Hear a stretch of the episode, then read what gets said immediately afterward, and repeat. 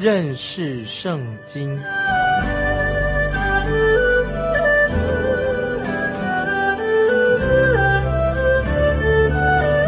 认识上帝的话，把上帝的话带到全世界。本节目是由认识圣经机构和环球广播电台联合制作，欢迎收听。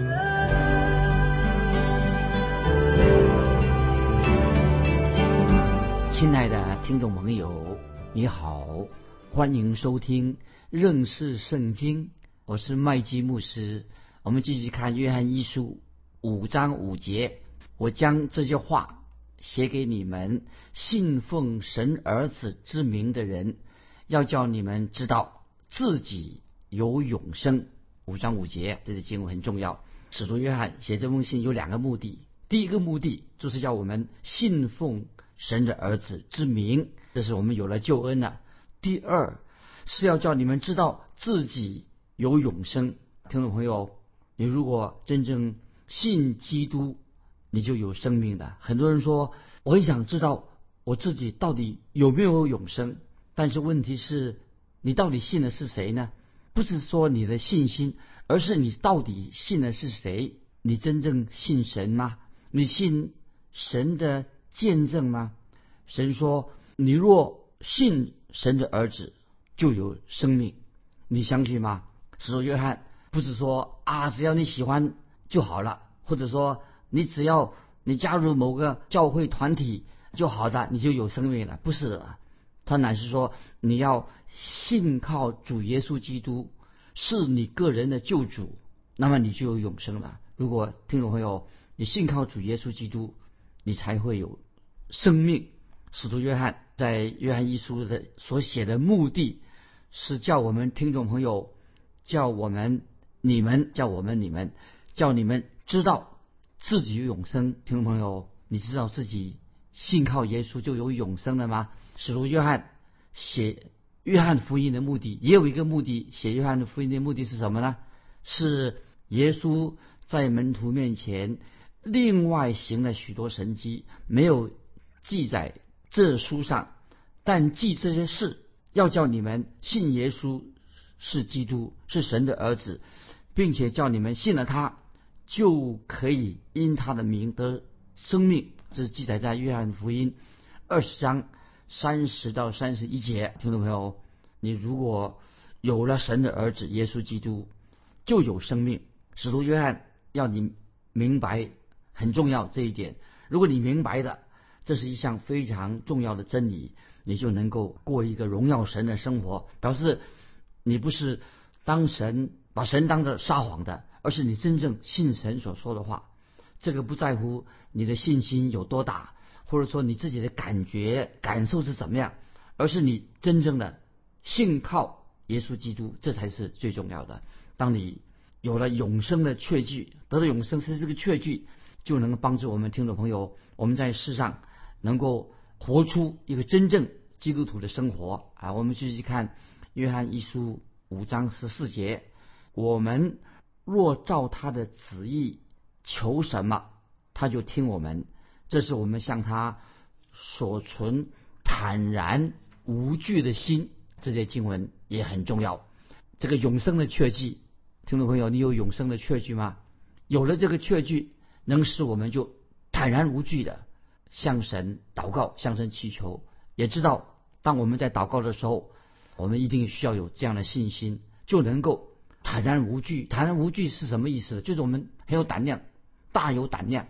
这样的确据能够使神的儿女坦然无惧的向神祷告。听众朋友，我们可以坦然无惧向神祷告。经文也告诉我们说，我们若若照他的旨意求什么啊，我们按照神的旨意求什么，那么我们一定要照着按照神的旨意来祷告啊，不是我们想祷告就是什么，就按照神的旨意来祷告。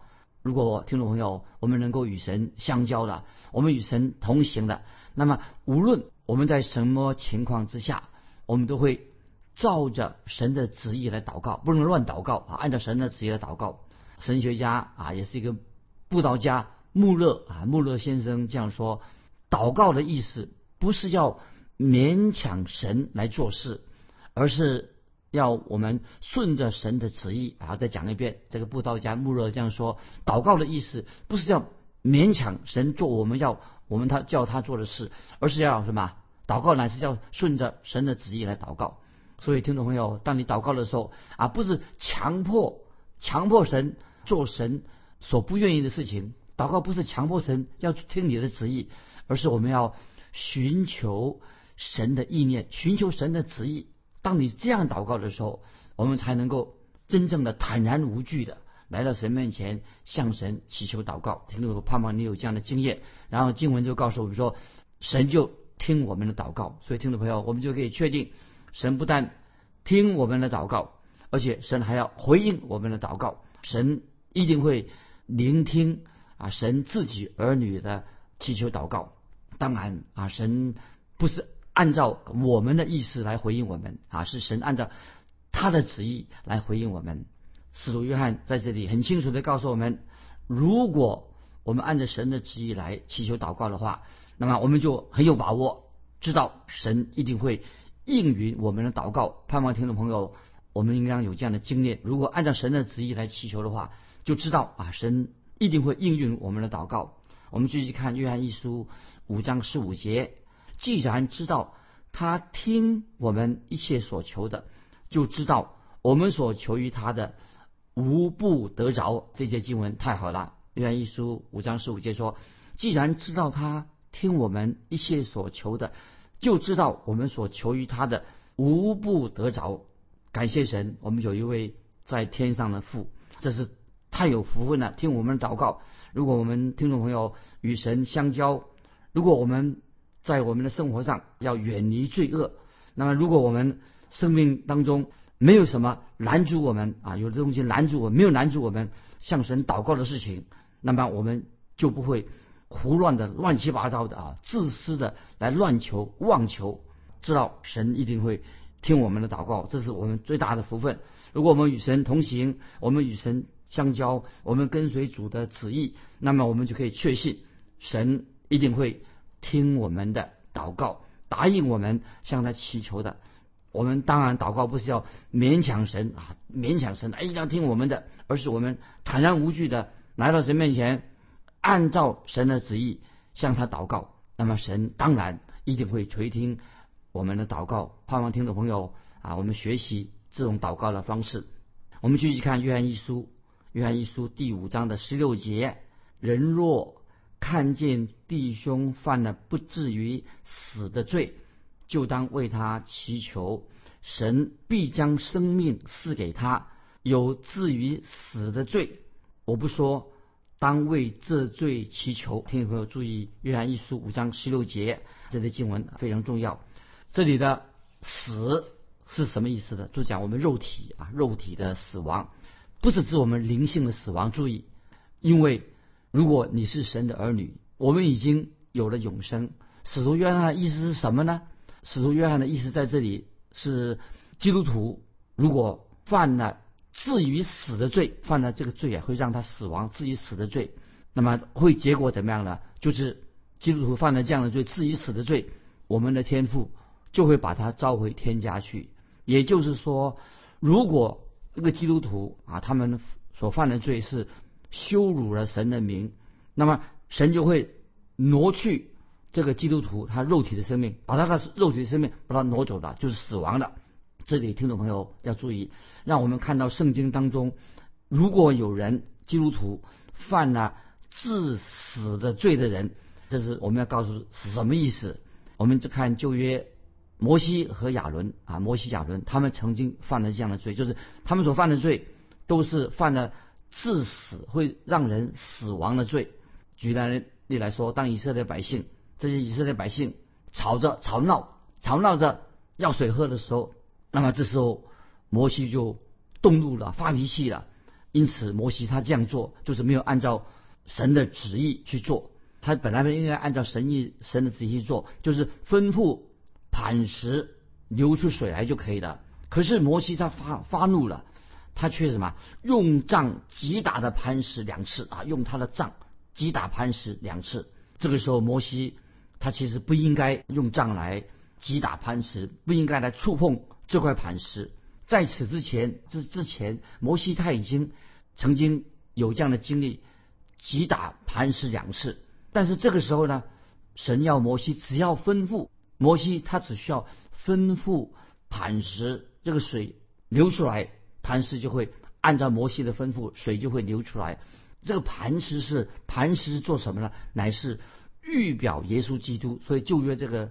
摩西所指的磐石是预表耶稣基督，以及耶稣基督施行救赎的一个方式。耶稣是我们的磐石，所以在哥林多前书新约，保罗在哥林多前书第十章第四节，他们这样说：怎么说呢？他们也都喝了一样的灵水，所喝的是是出于随着他们的灵磐石，那磐石。就是基督，我们知道耶稣基督只是死了一次。那么，但是我们知道旧约摩西，他就把磐石让他生气了，把磐石击打了两次。其实摩西他这样做做法，因为摩西他生气了，摩西的做法是破坏了磐石，因为磐石在旧约是预表耶稣基督所要施行的拯救。所以在民书记旧约民书记可以翻到民书记二十章十二节，我们看到民书记。二十章十二节怎么说？耶和华对摩西、亚伦说：“因为你们不信我，不在以色列人眼前尊我为圣，所以你们必不得领这会众进我所赐给他们去的地方。因为摩西跟亚伦犯罪了。虽然我们知道后来神就恢复了摩西原来他领导以色列百姓的地位，好他能够继续带领以色列百姓。”带领什么？这个时候，摩西也在神面前，他悔改了。摩西也恳求耶和华赦免他的过犯。他也，摩西也祈求神，能不能够让他也进入应许之地？但是结果呢？神对摩西说：“啊，神怎么说呢？在生命记三章二十六节，生命记三章二十六节怎么说呢？神很清楚的对摩西说：虽然我恢复了你。”做领导的职分，你还是不可以进入应许之地。所以神没有让摩西能够进到应许之地。当摩西一再恳求神，恳求耶和华神，但是耶和华神对摩西说：“罢了，你不要向我再提这事啊！”这个记载在《生命记》第三章二十六节。所以我们知道旧约这个时候，在摩西跟亚伦为为什么他们两个人都犯于。至于死的罪，所以他们肉体必须要死亡，这是这个是一个历史的事实。在新约圣经，听众朋友，我要提一个例子，在新约圣也有同样的例子，也是犯的是基督徒，但是犯了至于死的罪。这个罪在使徒行传也有同样的例子，就是亚拿尼亚和撒菲娜这两个人是初代教会的信徒。他们犯了撒谎的罪啊，记载在《使徒行传》五章一到十一节。那么这是初代教会所发生一件非常不荣耀神的事情。这对夫妻他们犯了撒谎的罪，他们做了假的见证，因此神就把夫他把这对夫妻从这个世界上除去的，就让他们死亡。哥林多前书也有一样这样同样的例子，就是在哥林多前书十一章。三十节那里所说的，就是说到什么呢？就是有些人竟然在领圣餐的时候做什么？领圣餐的时候，他们在酗酒，完全破坏的圣餐的意义。所以保罗在哥林多前书十一章三十三十节这样说：哥林多前书十一章三十说，因此在你们中间有好些软弱的与患病的。死的也不少，很严重。保罗说指出这些人犯了至于死的罪，所以听众朋友，也许你会问说，什么叫做至于死的罪？这个是至于死的罪是什么样的罪呢？那这里我再强调，把它说清楚。使徒约翰所说的不是指什么？不是指那些不可赦免的罪，他们犯的是至于死的罪，但是不是指那些不可赦免的罪。我们说的就是。所强调的就是这种会至于死的死亡的罪，神让他死了，而不是说让他灵魂也死亡的罪啊！听众朋友，这要做分辨。是肉体的死亡，不是他灵魂的死亡的罪。那么这些人犯了什么罪呢？就是犯于他们都是属于神的儿女，犯于肉体死亡的罪。不然的话，神就不不会把这些人呐接回天家去了。神不会，绝对不会，神自己不会管教那些所谓的魔鬼的儿女。接回天家了去的时候，他们虽然犯了罪，他们是属神的儿女，神绝对不会管教那些属魔鬼的儿女。神今天我们要明白，今天神一定会管教他自己的儿女。神管教他，神的儿女如果他们犯了至于死的罪，神就会把他们带回天家去啊，让他死亡，回到天家去。到底听众朋友，我们再想一想，至于死的罪是什么呢？那么这是我们再回到。刚才摩西亚伦的例子里面，看到摩西亚伦他们就啊，因为他们犯罪了，发脾气，破坏了就是神啊所预表主耶稣他所预表的形象，那个磐石是预表主耶稣这个形象，所以我们看到新约亚拉尼亚跟撒菲拉也是活在一个什么，活在一个假冒伪善当中，所以我们看到后来哥林多的信徒，哥林多教会的信徒。也是有些人在圣餐当中，他们酗酒不守规矩，所以他们就犯了至于死的罪。但是至于死的罪，在圣经里面没有很明确的指明到底什么罪是至于死的罪。那么怎么解释呢？所以听众朋友这里要注意，我所认为，我个人认为说，我们每个人其实都犯了。注意，这是我个人所想的。我们每一个基督徒其实都犯过至于死的罪，都有这样的一个。倾向啊，我们每个人都有这种可能，知道神就会把你从这个世界上把你挪去了。因此，我们不表示注意，因此这不表示每一个过世的基督徒都犯于犯了至于死的罪，并不是每个基督徒会犯至于死的罪。但是我们知道，我们人都会犯下至于死的罪，有这个倾向，多明的每一个基督徒都有可能。在今生，我们都犯了至于死的罪。那么，我们再举这个例子：旧约的亚撒龙，亚撒龙，大卫王的儿子亚撒龙，他犯了什么罪呢？他也犯了是至于死的罪。所以，听众朋友，这是我要我自己所强调的：亚撒龙他虽然犯了至于死的罪，但是亚撒龙大卫的儿子仍然是什么？他是属于神的儿女。于是，神哈就让亚撒龙。在战争战死了，因为亚沙龙大卫的儿子，他带头来背叛他的父亲大卫，所以他也犯了至于死的罪。很多年来啊，我自己在观察啊，我自己做传道、做牧师多年，我一直在观察神怎么样处理教会当中啊有人犯了这些，有些教会里面的信徒，他是信他是基督徒，也是在教会里面啦制造很多麻烦，这些麻烦分子，我看神怎么样，我观察这些人，神怎么样处理这些人。我就看到，亲眼看到神会除去这些人肉体的生命，就让他们死亡。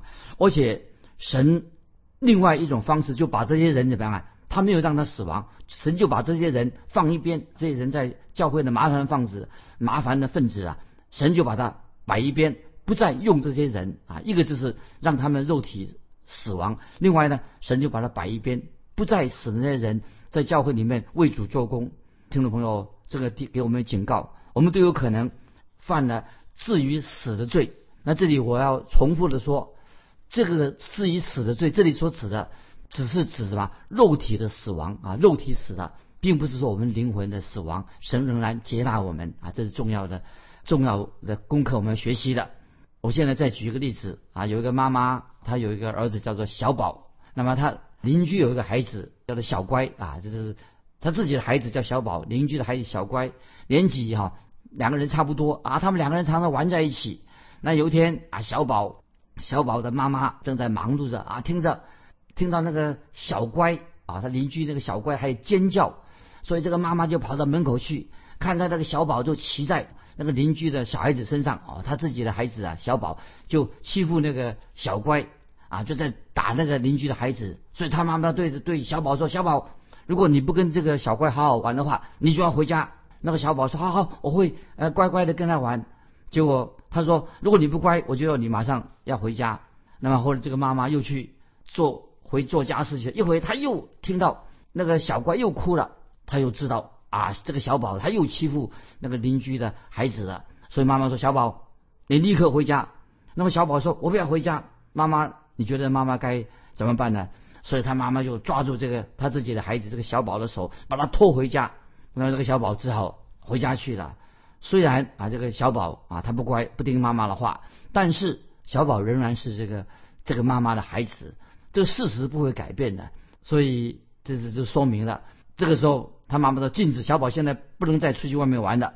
今天听众朋友用这个例子让听众朋友明白，神的儿女如果他也犯罪，一再羞辱神的名，一个可能神做什么呢？我们的天父会做什么呢？就把他摆在一边，不让他有侍奉的机会，或者。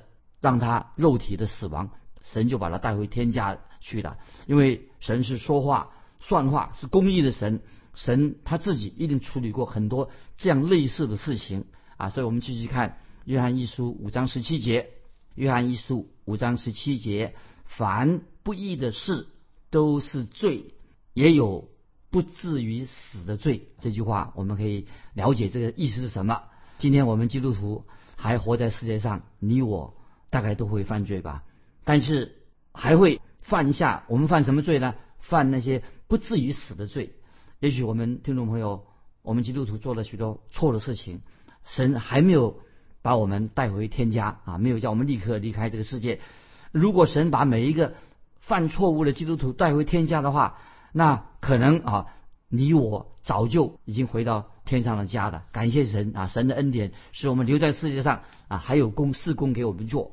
我们继续看约翰一书五章十八节，我们知道凡从生神生的必不犯罪，从神生的必保守自己啊。这个古卷这经文说古卷括弧，那从神生的必保护他，那恶者接下来我们看那恶者也无法害他。我们再念一遍约翰一书五章十八节，我们知道凡从神生的必不犯罪，从神生的必保守自己。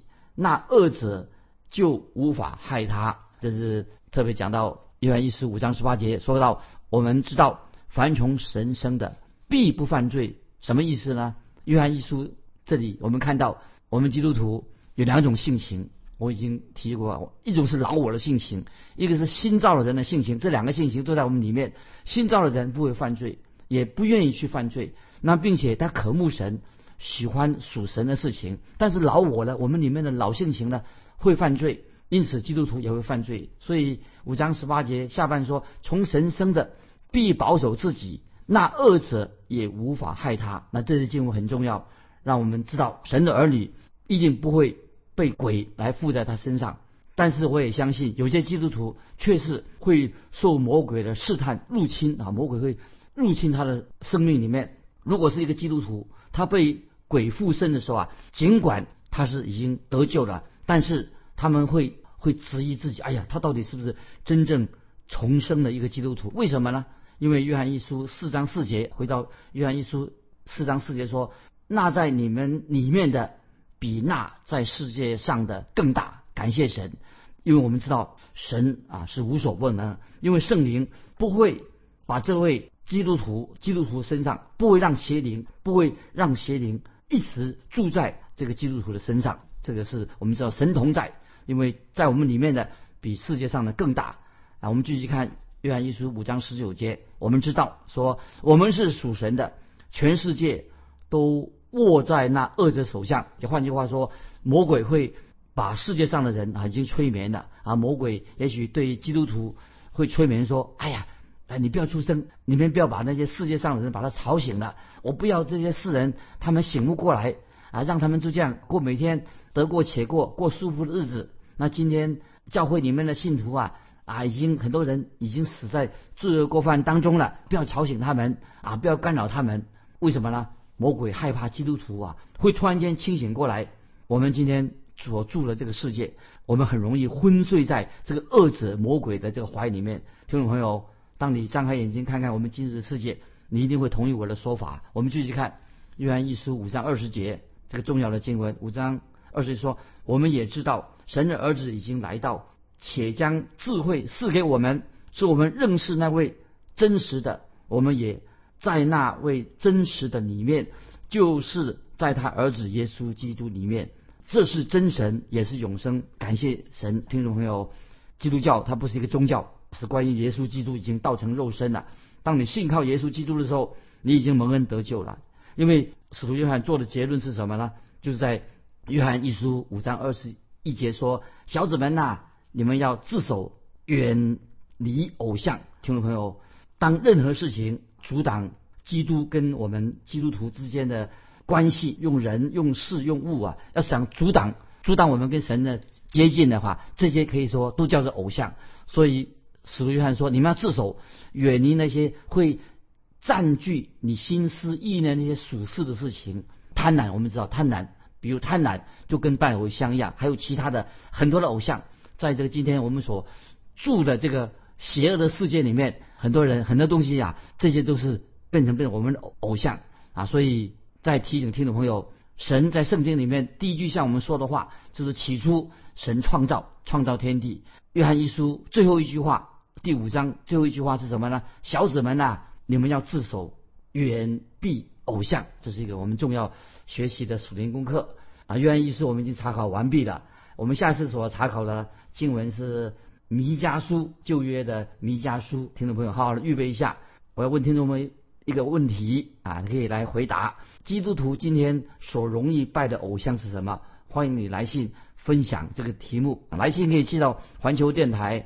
认识圣经，麦基牧师说：“愿神祝福你，我们下次再见。”